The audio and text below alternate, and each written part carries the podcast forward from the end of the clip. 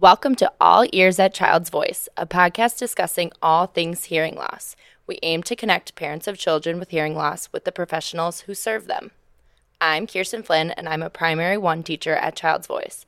I teach a small group of three to five year olds where we focus on speech, listening, syntax, and vocabulary development.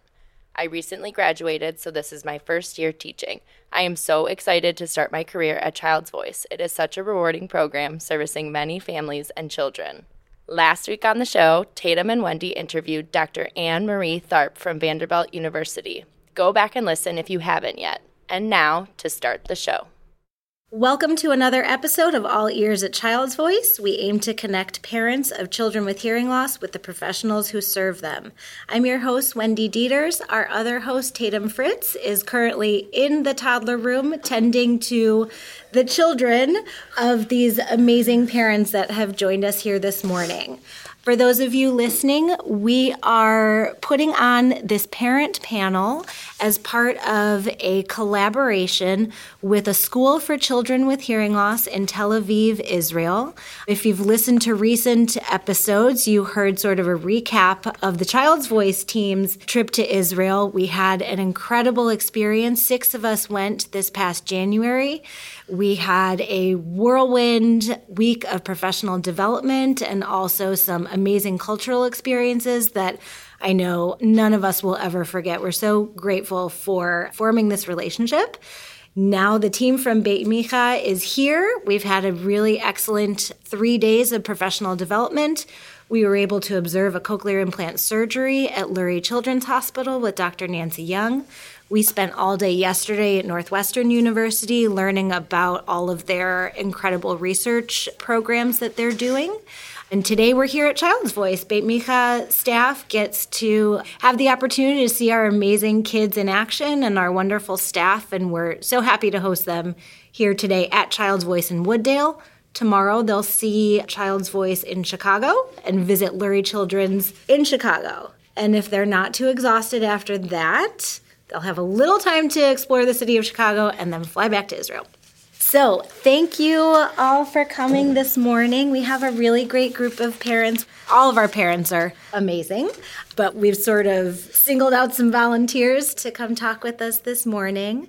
So, thank you guys for being a part of this experience.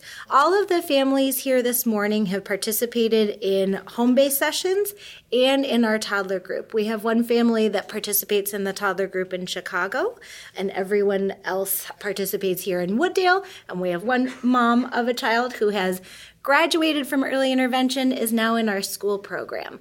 So we've tried to gather parents that have sort of variety of experiences, and I think that really reflects what kids with hearing loss are all about and what that world is like. Everybody has such a unique experience. As a provider myself, I can say that it's really incredible to work with each individual family and get to know them and realize how absolutely different everybody's family and child is, but also how many similarities everybody has with one another. So I'm going to have each family introduce themselves and we'll ask some questions and just have a nice conversation. So, Danielle, I'm going to start with you. If you could please introduce yourself, tell us just a little bit about your son.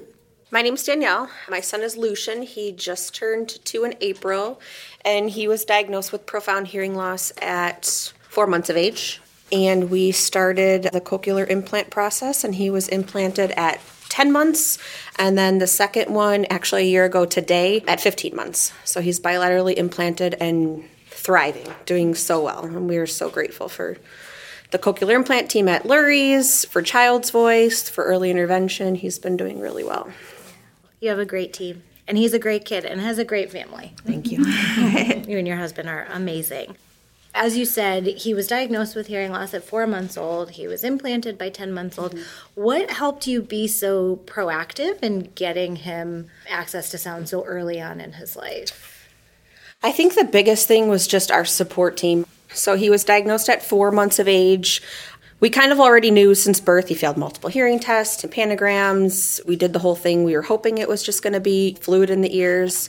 But we kind of knew at home that it was more of, you know, he wasn't responding to the doorbell, the dog barking, pots and pans. We tried it all. So we kind of expected it once we went into our ABR test that we did, the auditory brain response, and which gave us the final diagnosis of profound hearing loss. But we've been just hooked up with such an amazing team of people through our audiologists and all of our therapists know each other. Like everybody's worked with everybody, everybody communicates with each other, and I think that's been our easiest thing to navigate through this whole thing. That's so helpful to hear because we try really hard to communicate with the other professionals on a child's team. And like you said, they're not all here at Child's Voice. No. You have someone at home, you have someone at the hospital, you have early intervention. And I think that's so helpful for us to hear. The theory is mm-hmm. that, oh, this is best for the child, but hearing that from a parent is mm-hmm. very encouraging. It's been amazing. Our cochlear implant team, I couldn't say enough about Dr. Young, who you guys got to watch the cochlear implant. She is the reason for it all. I mean, if it wasn't for her, we wouldn't have had this opportunity. And all her cohorts that have helped us along the way her therapist, our audiologist, our early intervention therapist actually used to work here. So she hooked us up with Child's Voice. Actually, we started Child's Voice when Lucian was five months old. So we were in the baby group with Wendy until Lucian turned almost two. I think he was like 15 months, 18 months, and then we transitioned to the toddler group. So it's been great. Dealing with a child with hearing loss is difficult in itself because of communication, but we've had such great support along the way, and we've met families who've gone through this. And I always say it's kind of like when you get a new car and you see, you know, I got this new car and nobody has this car, and then you get it and everybody has this car, and you're like, wait a second, I thought I was the only one who had this car. And now you notice it all the time. You notice kids with hearing aids and cochlear implants, and, you know, when we're out in public, kids ask questions. Kids are curious. Kids stare. Kids are like, Mommy, what's that? And I am not afraid to turned it into a teaching moment. I really encouraged kids. They've got glasses on. I'm like, well, you wear glasses to see. He wears those to hear. So I like to turn a lot of this into educating everybody else. It's been a great journey. It really has. Well, you guys have really embraced it too. I think everybody has a different story and a different way that they process what goes on in their family and their Mm-hmm. lives. And you guys have really, from the beginning, embraced what's going on. You, you never really pushed back. You were open Yeah. to the whole we process. really never hesitated. It was a no-brainer for us. The opportunity to get cochlear implants was the easiest decision we could ever make. The hardest decision was picking which company to choose. that really was the hardest thing. And we already knew going into it, this is what we're going to do. We're going to give our child the best outcome. As a parent, your job is to provide your kid with the tools for success. We both come from hearing family. We don't have anyone deaf in our family. We have no hearing loss in our family, so we're not really sure what happened, why it happened. We didn't care. We just wanted to fix it. So that kind of goes into the next question with the challenges that we've faced as new parents. I'm a pediatric nurse, so that really had a lot of ease to kind of go into this. I've seen worse. This was a very small hurdle that we had to go through. Somebody always has it worse, and hearing loss was really nothing. Our family was constantly like, "Why? Why'd this happen? What happened?" And I don't know. We don't know, and we never did genetic testing. He was developing normally. He's succeeding.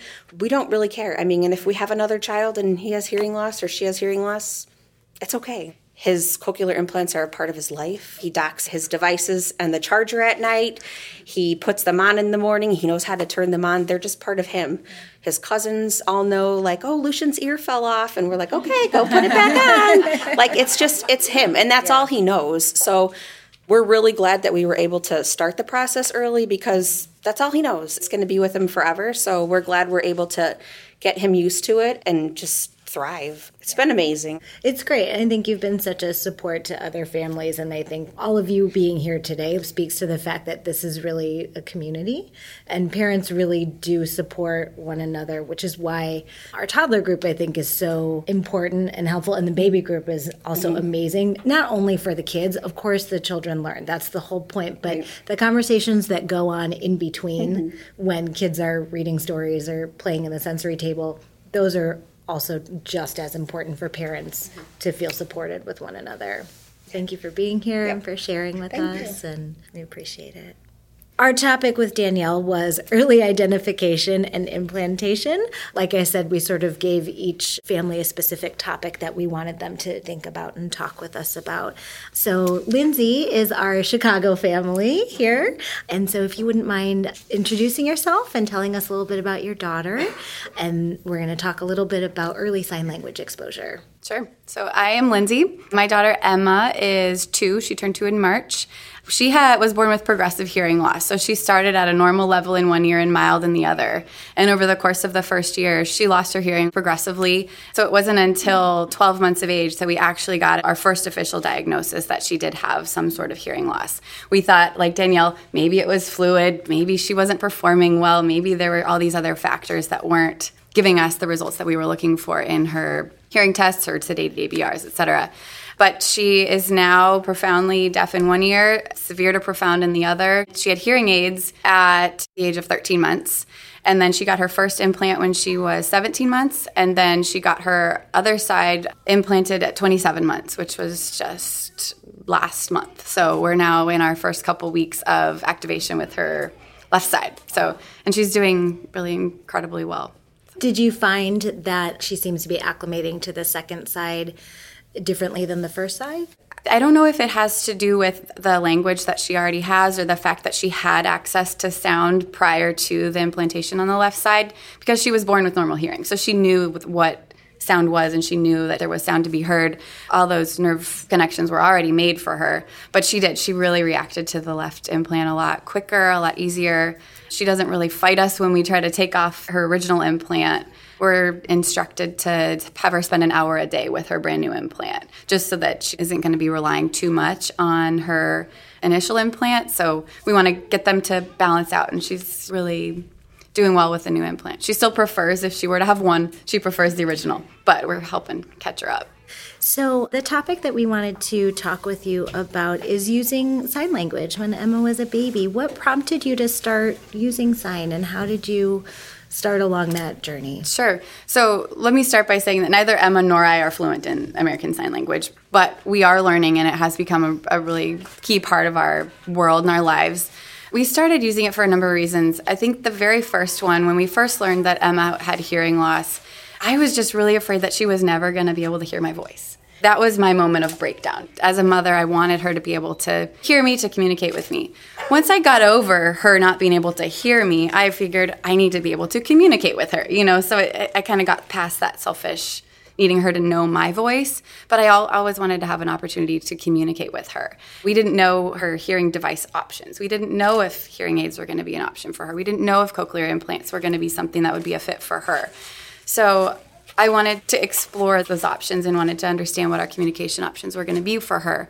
Once we realized that her devices were going to be an option for her, I still wanted to be able to talk to her at bedtime and bath time. And if for whatever reason her batteries weren't working and we didn't have an immediate backup available, I never wanted there to be a moment when I couldn't communicate with Emma. And so that was a big part of kind of why we started that looking forward in her life, the other big reason was that without her implants, Emma's deaf. And she is always going to be deaf. And I wanted her to be able to engage with the deaf culture, the deaf community, if that's something that she wanted to do in the future. You mentioned about the, you know, the, the new cars. I feel yeah. the same way. We are seeing families that have deaf and hard of hearing kids all the time. And so if she wants to be able to communicate with folks that haven't been implanted or choose American Sign Language as their first language, I want her to be able to have shared experiences and to communicate with them. So those were some of the really big reasons. Plus, it was an option for me to be proactive in a really uncertain time in our diagnosis period.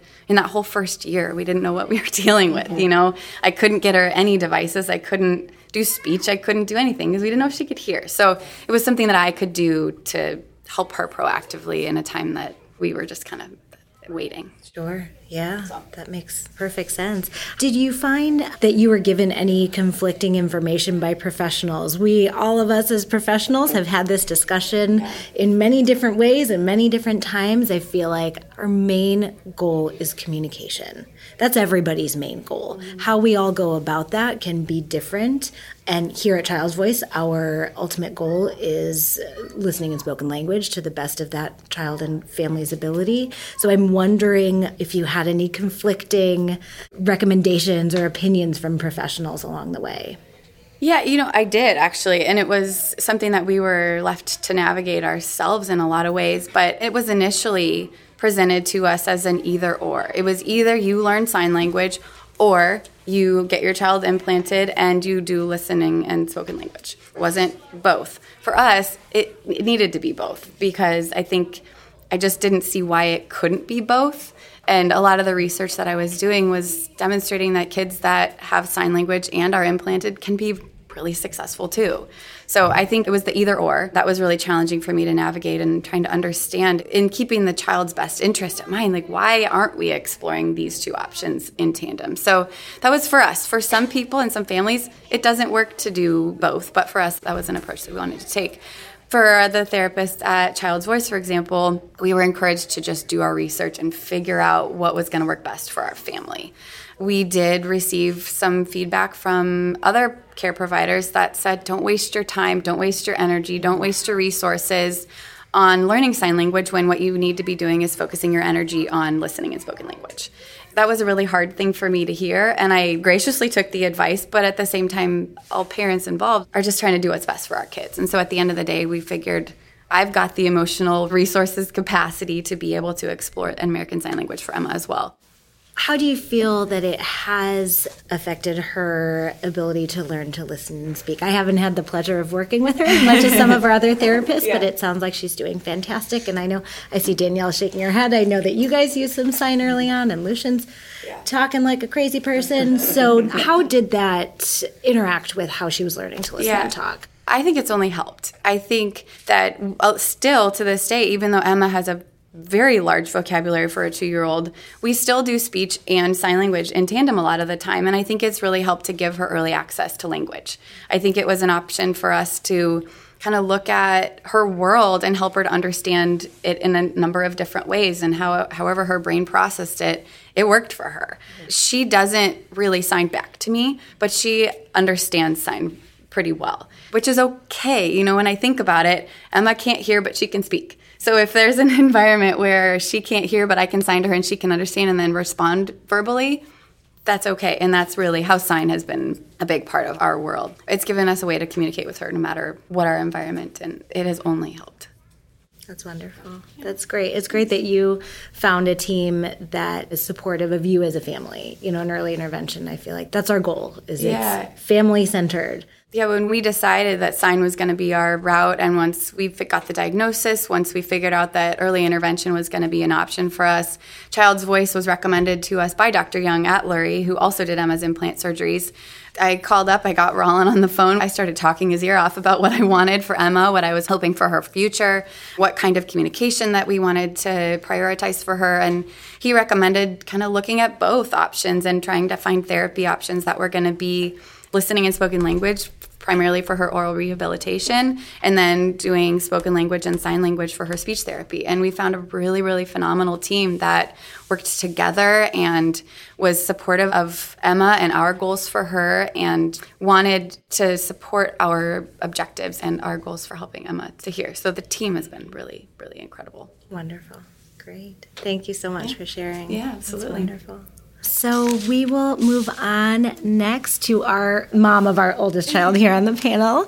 Tunga, if you could introduce yourself, please, and tell us a little bit about Tuguldor. Yeah, my name is Tonga. My uh, son, uh, his name is Tuguldor, and he's turning four years old this November. And uh, he actually got diagnosed at birth at the hospital. He has a mild to moderate hearing loss on both ears, and he got fitted for hearing aid when he was a year and a half old and started getting early intervention services when he was about two years old and started going to child's voice two and a half year old i believe. Yeah and he's doing really well. And before he came to the toddler group, he received therapy Yeah, at he- home too. Yeah, he received therapy at home. Yes. Mm-hmm. Yeah. So, we wanted to talk with you a bit about cultural competence and developing dual languages. You are a wonderful advocate for your son and your family. You've taught, I know me personally, but everyone in the school, you've taught them a lot about your culture. And every time we learn about a new family's culture, it sort of like opens our minds to making sure that we're thinking about those things when we're working with families because everybody has a different culture, regardless of where they are originally from, what language they speak. Every individual family has their own family culture. So, thank you so much for always reminding us to keep those things in mind because it does affect the way that a child learns to communicate. It definitely affects the way that the therapists form relationships and interact with families. And it's something that we constantly are hoping to learn more about and continue to increase our cultural competence. So, you do such an amazing job of honoring your son and your family and your culture. And also, you've learned all of these new systems like early intervention and what we do at Child's Voice. How did you do that? What do you think helps you learn all of these new different systems? And if you could just briefly go back and tell us a little bit more about where your family is from. Yeah, I'm from Mongolia, and really, what helps me is, you know, it's my son and his well-being. You know, his ability to hear and uh, listen, speak is a high priority of, me uh, for my family. So. Uh, we always open to new system and always you know do whatever it takes to help him and uh, i feel like uh, the early intervention system and uh, everybody's uh, you know uh, commitment at child's voice really helped me to achieve that goal and made, they made it possible. So really cultural differences and family differences whatever it is it didn't really matter to me. All that mattered was that my son learned to hear and speak. So that made everything possible. I'm sensing a theme here from all of you. It's so incredible. When Tuguldor was very young, I remember having some conversations about which language to speak with him and why, and having some initial conversations about that. What did you ultimately decide about incorporating the Mongolian language into his life, and what helped you make that decision? The primary language that we use in our household is English anyway. So I wanted to make sure that he learns English really well. And once he masters that, you know, he'll be able to learn the Mongolian and maybe even many more languages, who knows, right? Mm-hmm. So yeah, just making sure, you know, that him learning the English was very important for me and for everybody in our family. How did your EI professionals get to know you and your family and help make the therapy experience comfortable for you in your home? We've talked with the folks at Beit Micha about some differences in the way that we provide services. We do a lot of home based intervention. How is that different than what you get here in the center? Well, um, at the early intervention, I feel like everybody, all the professionals, everybody at Child's was they're very they welcome my culture and they respect my culture, and they always make sure to listen to my family's needs and make sure they can make changes if there is any conflicts. I don't know, just making me feel comfortable, you know, expressing myself and culture. That along, it just helps a lot. Yeah. Mm-hmm.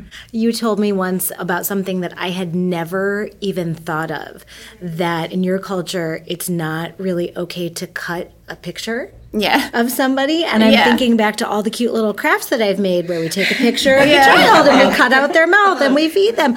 It's something Yeah. I never would have thought that that is Yeah. sort of disrespectful. That was interesting. Like, uh, I went into the discovery room and I saw my son's picture printed and taped on the ground, and uh, people stepping over it and standing on top of it. You know, that was at first weird to see. And also, you know, I get all these papers at home. You know, he'll bring his pictures, all his parts cutting off. You know, and it's yes, it is very disrespectful in our country, but. I know that what is the intention is for, what is the purpose is for, and I know what is important for me and my family and teachers at the Child's Voice. You know, they're trying to teach my kid to hear and listen, you know, and speak, and that's a part of the method of doing it, right? So understanding the method and why they use this method, you know, is very important. That's a good point. That's a great reminder for professionals. And, and I see you all kind of nodding that we need to be mindful of explaining why we're doing what we're doing. Yeah, it's, uh, you know, like you said, the communication is very important. Communicating and needs of the family and needs of the professionals is very important, you know, communicating each other's concern and listen, you know, open to listening to each other's, you know, needs and being able to make changes without losing the importance of why we are here in the first place is very important. All of us here to teach our kids to hear and speak, you know. To be more specific, maybe the families can ask more questions about the method and why it's important to use this method. And professionals in return maybe, you know, make sure to express that they do respect the culture and willing to make changes if there's a conflict. I think that's very important, and I feel like everybody's at Child's was do such a great job. I feel very confident expressing me, myself, and my culture to them. Mm-hmm. Thank yeah. you. That's great to hear. So if you tell the Discovery Center, please don't cut up pictures. I am certain that they would. And they I would, would never not. do that. No, no. it's okay with me. No problem. Well, I think sometimes as professionals we get nervous about asking families uh-huh. those really hard questions. Is this okay? For example, I work with a family and I'm very careful to take off my shoes when I come in the house and put on socks because I get the sense that it's disrespectful to be in their house with bare feet. And I didn't know the answer to that. And one day I just asked them, I wear socks. Is that okay? Is that what you want me to do? Is it disrespectful to show the bottom of your feet? And we had conversations about it. But I think it's hard to have those conversations. I, I don't think you shouldn't feel that way because we actually would be happy to talk about it and tell you if there is anything that you don't like or like, you know. It's actually better to have the conversation before and then, you know, later. That's good to hear. Yeah. Thank you. That's great advice for professionals. Thank you. Thank you so much for sharing. Yeah. Thank you. Our fourth parent that we have today with us is Nina. So, if you would like to introduce yourself and tell us a little bit about your daughter and also a little bit about your family. So, my daughter is Tammy. My daughter who attends Child's Voice is Tammy, and she has a twin sister, Tamika. And I have two older daughters as well who are seven and nine. So, we have a family of six. We are a licensed foster family, so Tammy and Tamika both came into our home when they were 10 days old. Tammy spent a lot more time at the NICU, and we made a decision when they told us, We have these children for you, and we all talked about it, our whole family, and we just felt called to really take Tammy and Tamika and have them be a part of our family. And then just this past March, we adopted Tammy and Tamika. So they are legally a part of our family, although they have always been a part of our family. So, Tammy has a lot of needs. She has cerebral palsy. She also has a cochlear implant on her left side. She wears a very strong hearing aid on her right side. In addition, she also has many vision problems. She has she had cataracts when she was under a year old, so she's deaf blind. But using the word blind makes me think that she can't see anything, but she can see a lot. And she's just an amazing kid. She can do so much. You hear me say these diagnoses, but if you see this child, it's so different than hearing all the diagnoses that she has. So Tamika joins us too. She's in the other room in the toddler program also. Yes, that was something new we started this year. We had a few families at the same time with twins. And we had one twin who had hearing loss and the other twin with typical hearing and childcare needs. And it's very hard for families of really young children to have one child in childcare and one here. So we decided to have those hearing twins come to group with us. And it's been really wonderful uh, for us. We, i think we've learned a lot from the process. How's it been for you? Yeah i think tamika really enjoys the class and tammy likes it too I think Tamika is ready to do her own thing now that she's two and a half. So we've got her signed up for her own little preschool program that she can go to while Tammy is at Child's Voice, just to give her something a little bit different that's specifically for her. Since she has to do everything for Tammy, now it's I think it's time for Tamika to get something that's specifically for her. Do you think Tamika's language has changed anyway by being in the toddler program? Probably. The toddler program is such an enriched environment. There's so many amazing things there. I'm a teacher and I'm in education and I've worked with young children and up through middle school. But yeah, I really appreciate all of the just like child friendly environment and there's so many great ideas. I'm like writing stuff down when I leave, like, oh yeah, this is amazing. All the activities that you do and the dramatic play falls right in line with everything I've been taught just as an educator outside of the special education space. Yeah, that's great. I'm a speech language pathologist, so I always marvel at the teachers and their creativity. And that is not something that I am able to do. We have some really, really talented and well planned. Everything oh, is yeah. so well planned and yes. thought out they will very much appreciate you acknowledging that because oh, yeah. they put a lot into the I can tell. plans. That's great. So, like you said, um, you have a lot of different needs to juggle within your family and then for Tammy specifically. What do you think helps you sort of organize all of that and get all of her needs met? Yeah.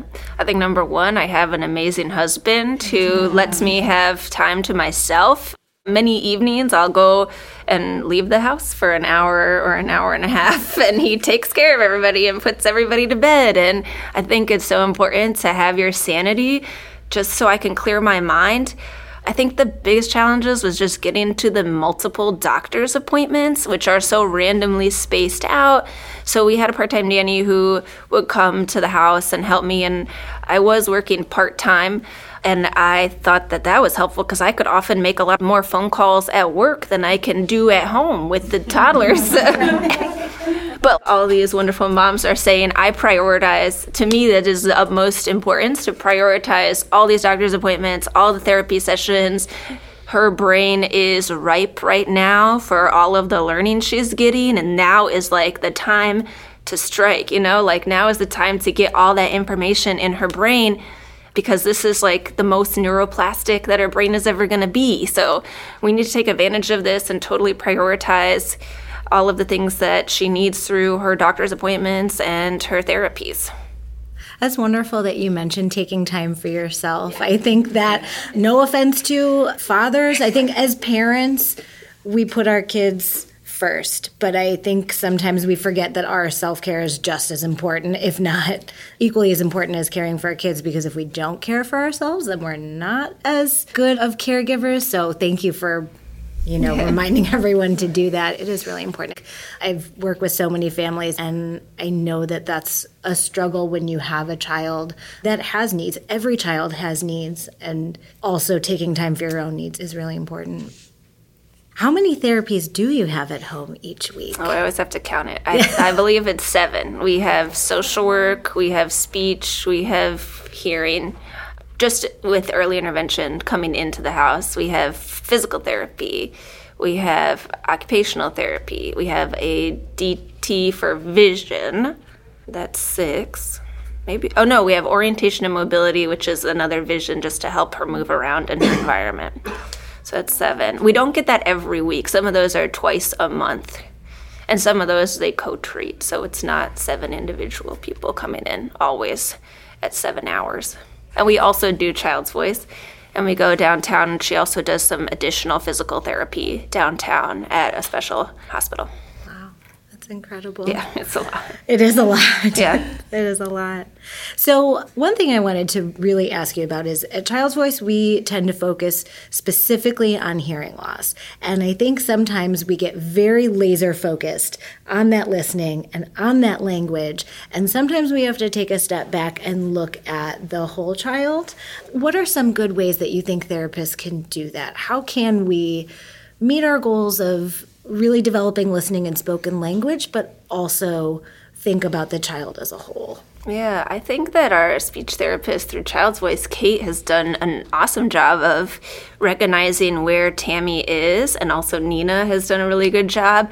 I think that they are just so child focused in their approach towards speech and I think they are aware that Tammy, when she was 18 months old and just started the program here, that she was not necessarily functioning as an 18 month old. So they kind of looked at, okay, she just learned how to walk, or she wasn't even walking when she first came here, but this is what children do when they are at this stage and taking it maybe six months back or three months back and thinking what is appropriate for this child at this stage in their development. So I think they did a really good job looking at where is she in her development. I think that you guys have done such a great job just listening and just making sure that you you've heard anything I'd have to say about what Tammy needs or what we're maybe not thinking about when we see her as just a hearing patient instead of all of these other things. I think there's a lot of great listening when it comes to suggestions and ideas from home as to how we can help Tammy best.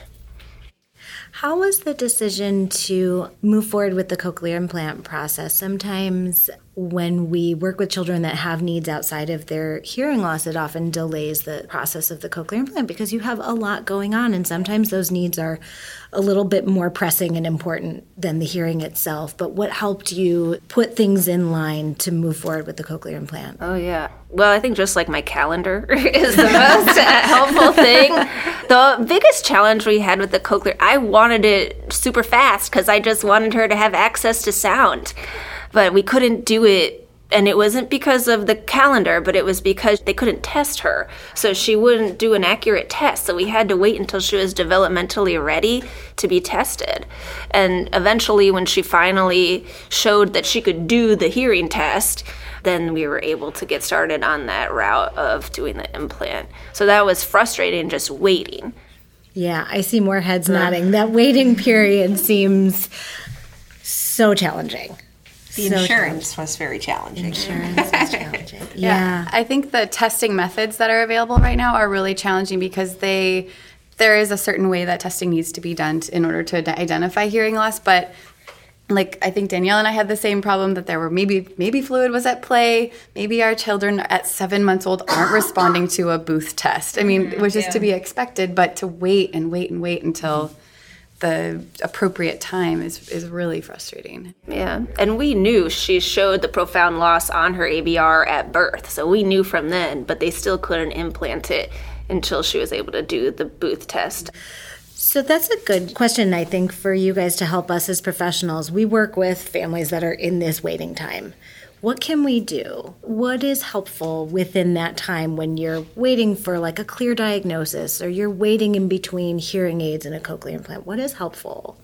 Looking back, it happened so fast. Yeah. But in the moment, sure. it was so slow. Like, why do we have to do six months of hearing aids when we know they're not successful? Mm-hmm. He's shown in tests that they're not being beneficial. So why do we have to wait?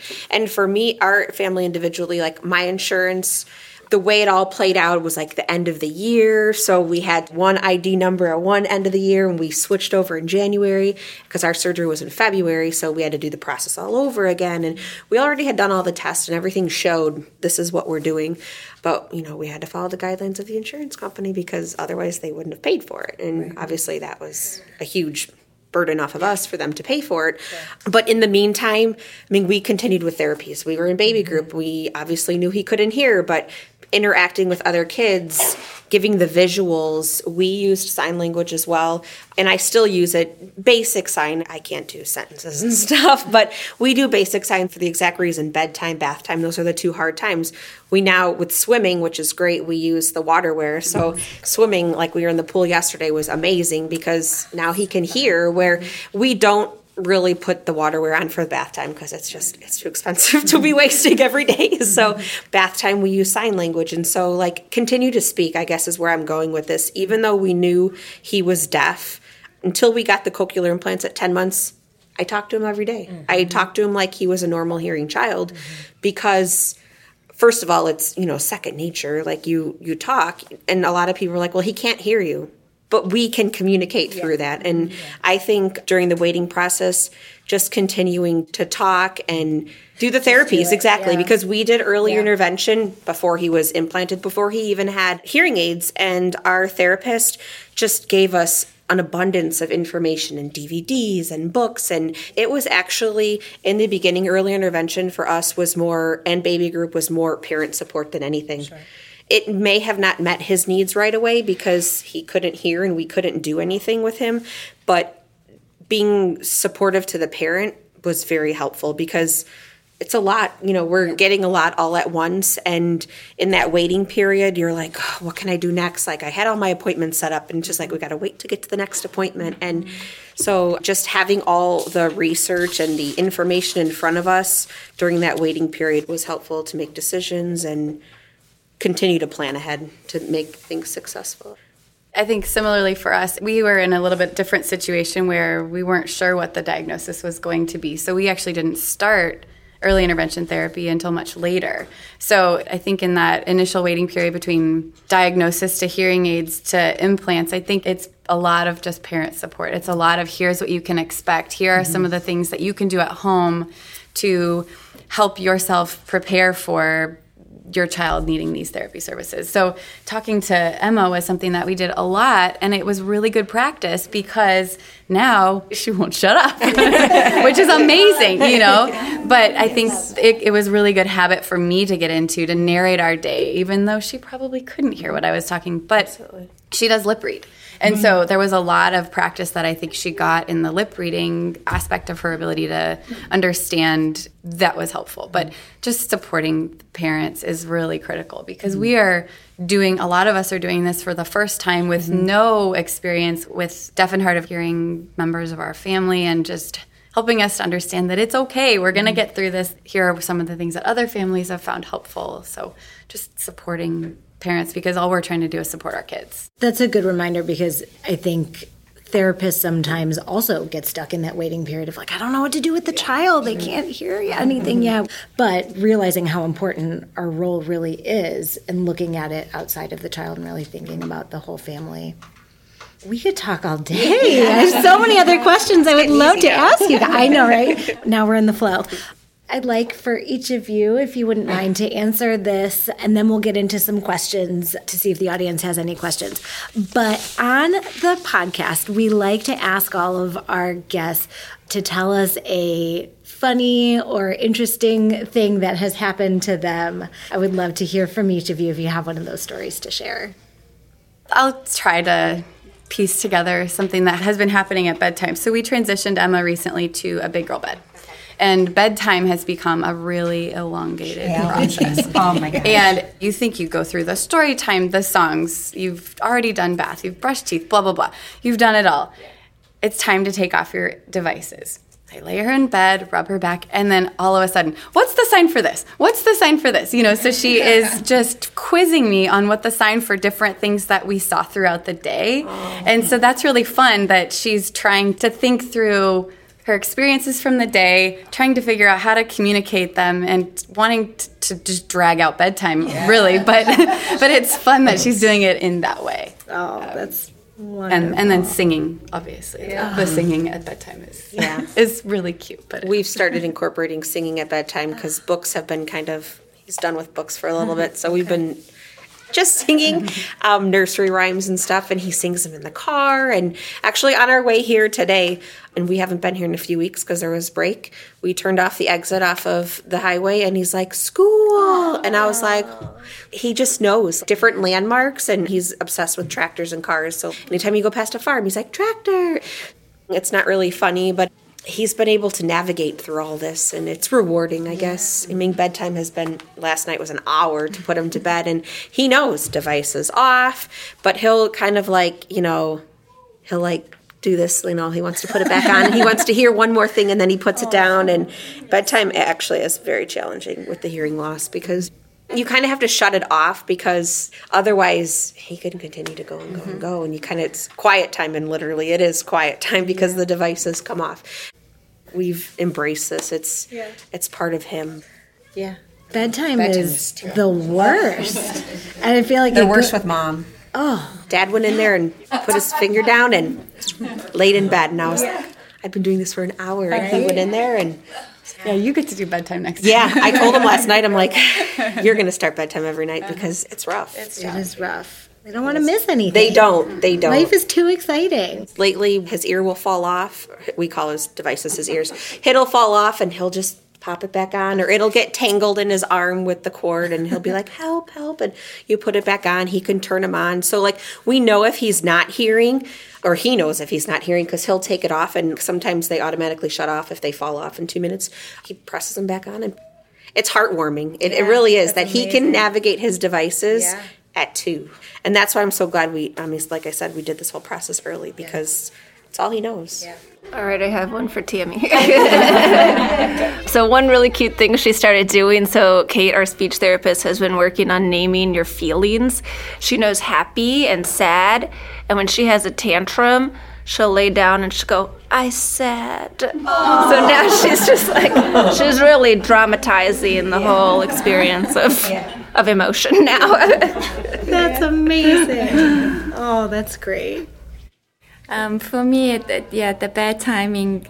The one thing he did last uh, in a couple of weeks ago was that yeah, um, I asked him if I can take his hearing aid so he can go to sleep, and uh, uh, we have a routine of singing uh, all the songs and everything too. And he said, "Mommy, no, I don't want to take it off.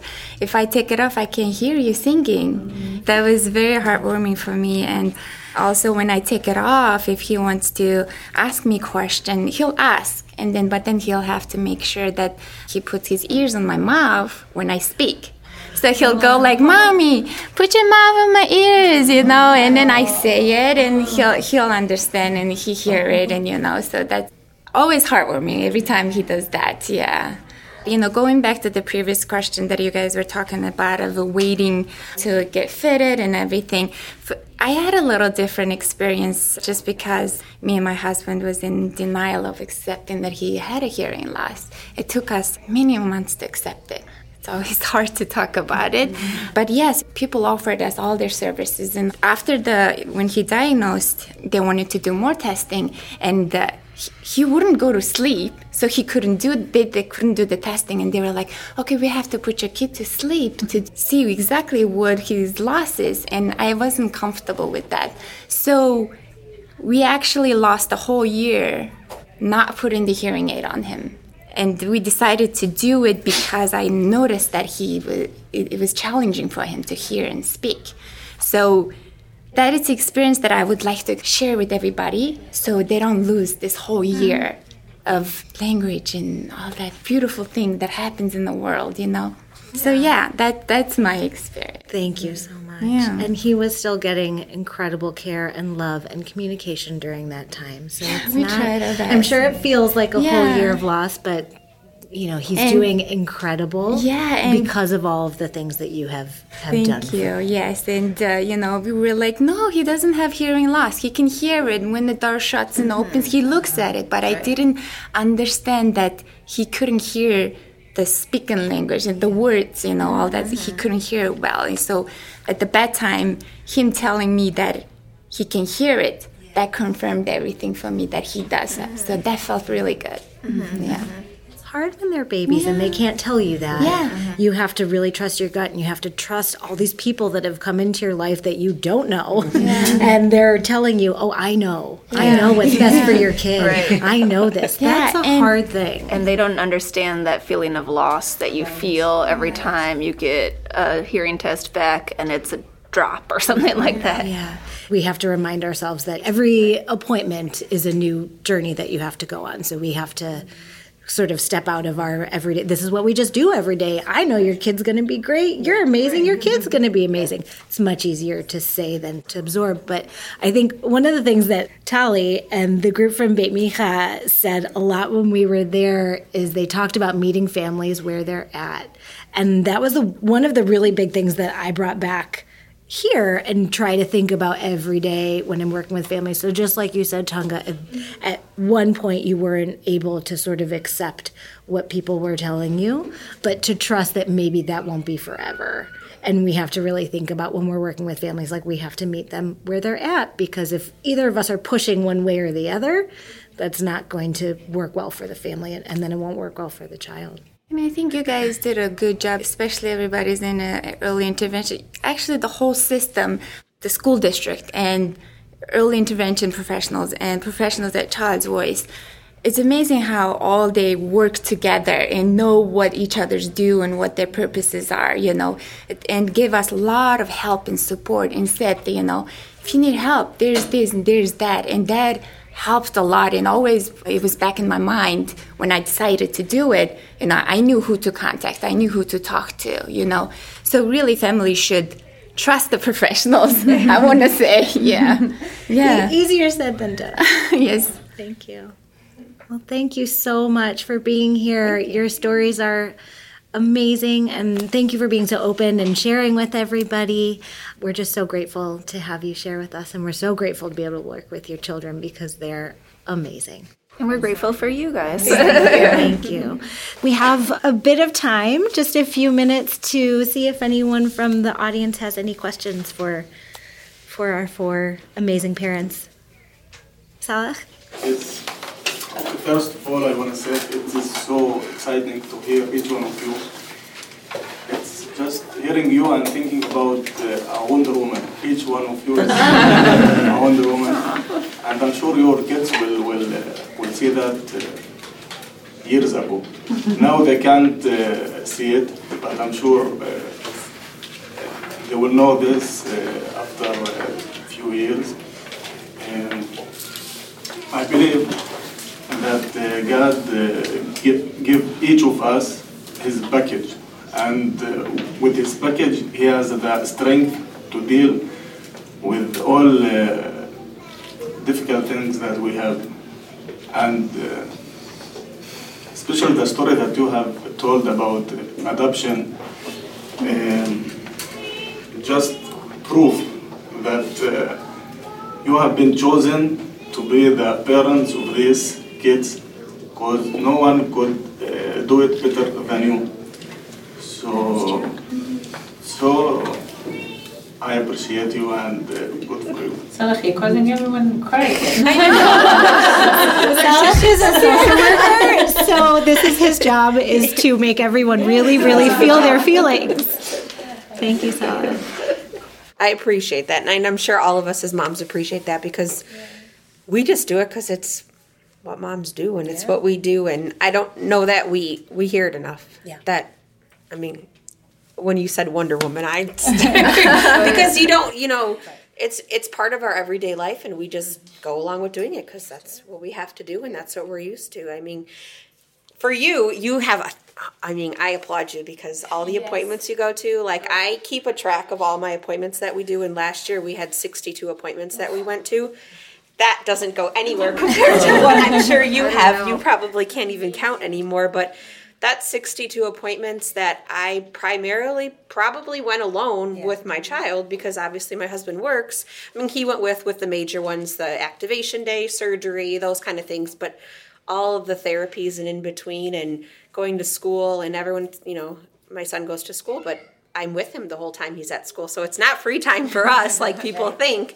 So I mean, I wouldn't have it any other way. I wouldn't do it any differently, but it's nice to be noticed that you know that we that we do it because No one else notices. no, they, they, it, it's hard. I think it's helpful too. I met Lucian, but I haven't met your children. But it, it's so it makes it so worth it. You know, when we see the success that our kids are having and the progress that they're making, and we've been on break for the last couple of weeks, and we just saw Tatum, who is one of Emma's therapists at um, in the Chicago facility and she's like like listen to all of her language you know and and being with them every day we don't necessarily see the leaps and bounds that they're making but just knowing the success that they're having and their growing ability to speak and communicate is it just makes it all worth it. All the i haven't counted we're probably somewhere Yeah, in the 62 and up range because emma's got a couple reimbursement. yeah. Emma's, emma's got a couple of other um, factors too and we, we see therapists for that too and different different specialists so it is definitely a lot so thank you for your comments I have another question. Um, at the beginning, when you're all overwhelmed with the, the knowledge that your child has a hearing loss, um, I suppose every parent wants his child to hear and speak. Um, and this is the first thing you think about before signing. My question is as a professional, what would be your advice uh, for us as professionals, what would you like to hear from us at the beginning? Would you like us to tell you about the whole possibilities? Would you like us to expose you um, to many possibilities? I'm very interested in getting your opinion about that. That's a great question. Thank you for asking that. Yeah, that is a great question. Um, I, I'll go. I think the um, one of the things that was most helpful for me after I grieved, I, I did. I, I once we got Emma's diagnosis, I'm gonna start crying about it. Once we got her diagnosis, I did everything. I made the appointments. I figured out what specialist she needed to talk to, and then I just lost it. You know, for a good day, I lost it. Thank you for the tissues. but then what was really helpful was people came out of the woodworks and they started saying, I know this family that's been through this. I know this family that has a kid who's 18 and she's on, you know, she's playing lacrosse and she's on honor roll. And hearing those stories just like, sorry, were really important for me to hear because you don't know what their future is going to be. You don't know. I didn't know any kids that were deaf or hard of hearing. I didn't know what her future was going to be. And then to have, I'm sorry, not usually a crier, um, but to know that it's going to be okay. So I think as a therapist and professionals to let us grieve, let us mourn, but also let us know that it's going to be okay. And that I think that parents will let you know when we're ready for those things because if somebody had called me the same day as I got the diagnosis, I would have been like, thanks, I don't need it right now. Mm. But when I was ready for it, thank you. Thank you. Waterworks up here. um, but when I was ready, I was so ready. I was just ready for all of the information. And there were so many people that were willing to share their stories. And that's one of the reasons that I feel like what we're doing today is so important is is helping to talk about the fact that it's going to be okay you know? Mm-hmm. but at the same time grieving was really critical for our process for my process. And then and then just give me it all. Give me all yeah. that information and then i can dig into it. But it did. It took me a, a minute to grieve what i perceived as a loss. It has become so enriching for emma. It is not a loss at all for her. But for us it was something that we needed to to mourn but it's incredibly helpful for us to hear that we have to again look at the whole family we mm-hmm. have to meet everyone where they're at mm-hmm. and we have to and sometimes it's hard as therapists we want to fix everything right like we want to come in right away and fix it all mm-hmm. but i think we have to learn how to be uh, uncomfortable and sit with grief and sit with families and you know go along the, the journey together yeah thank you so much I wanted to ask, and maybe it's super personal. And um, so I feel like sometimes I see parents who are having hard time relating to the kid, and maybe it's that grieving period, or maybe it's the period that you haven't accepted it yet. I'm not sure, and I guess for each it's it's different. But do you have any um, advice what we could do to try to bond the parent with the child or a parent who is having really hard time seeing the progress. And maybe to point out like the positive. Although like it's probably like you said maybe it's a period that is hard to accept the whole situation. But for us as professionals it's also maybe even frustrating because we, like you said, we see the other side. We see like, oh my God, it's amazing kid, and um, so maybe just like small baby steps or small gifts, like we said before, that we can enlighten or help the parent see his child in a better light. I feel like the biggest thing you guys do to help us is the modeling of the proper way to work with the child. So I'm like constantly like watching the therapist closely. And I know not every parent does that. It sounds like some parents are more involved during the therapy than others, but encouraging that involvement. And one of the things the physical therapist does with me is I'll watch her do something with Tammy and then she'll say, Now you try it. and mm-hmm. she'll like make me do it. So I cannot passively just watch it and be like, oh, I'll do that later when she's gone. So she makes me do everything. I like it when somebody gives me a very small amount of homework, like says, mm-hmm. now this week work on this one thing. And maybe it's that one thing for like a month or something until I feel very comfortable with it. And then it's a part of my routine or showing me how I can do it as part of the routine. Like when you wake up, just do this. Or when you do lunchtime, try this. Or just one small little thing I think that a lot of parents just need the modeling. They're, they've never seen it before. You know, they've never seen someone interact with a child who is deaf and hard of hearing, and they don't know how to do it. So maybe they just need the modeling and like the small, not too, not overwhelming homework. Because I get a lot of people coming to my house telling me a lot of things, and that then I don't remember anything. but when I hear just a little thing and then repeating it to me the next time because I forget it over the course of the week because a zillion things have happened I like to be reminded. I think just the continued encouragement, not to be like it's going to be okay type of encouragement, but we'll get you through this. What kind of resources do you need? What can we do to, you know, help you facilitate through this? You know, those kind of things, I guess. First of all, you're all amazing. Stories are so moving. So thank you for sharing.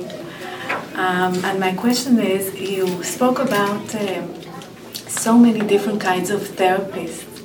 Um, what about social skills and emotional? We do get social work every week.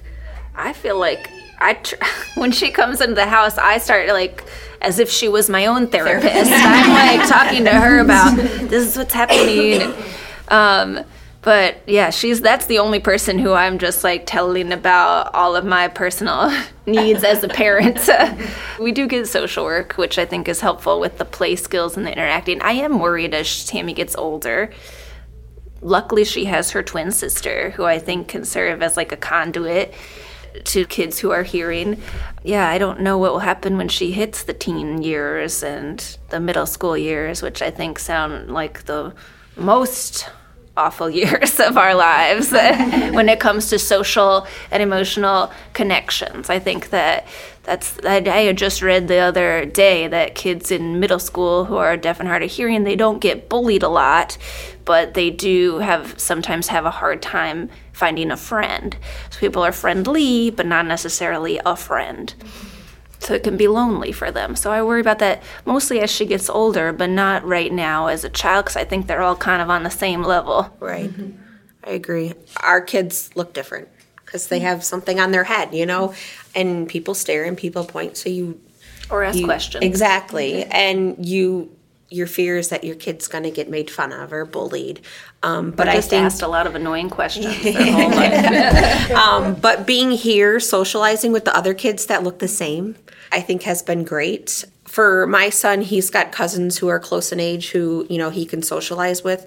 He's only two. So this has been our socialization for myself and for him to be with peers his own age and to interact with other kids and for me to see what other parents are doing to help communicate, I think has been helpful. I mean, socializing just along with a therapist and you know, I'm pretty close with our therapist. I'll text message and shoot them an email, and it's been great. It's, I mean, they're like family. I'm actually really sad when early intervention ends for us. When he turns three, I don't know what I'm going to do without our therapist at home.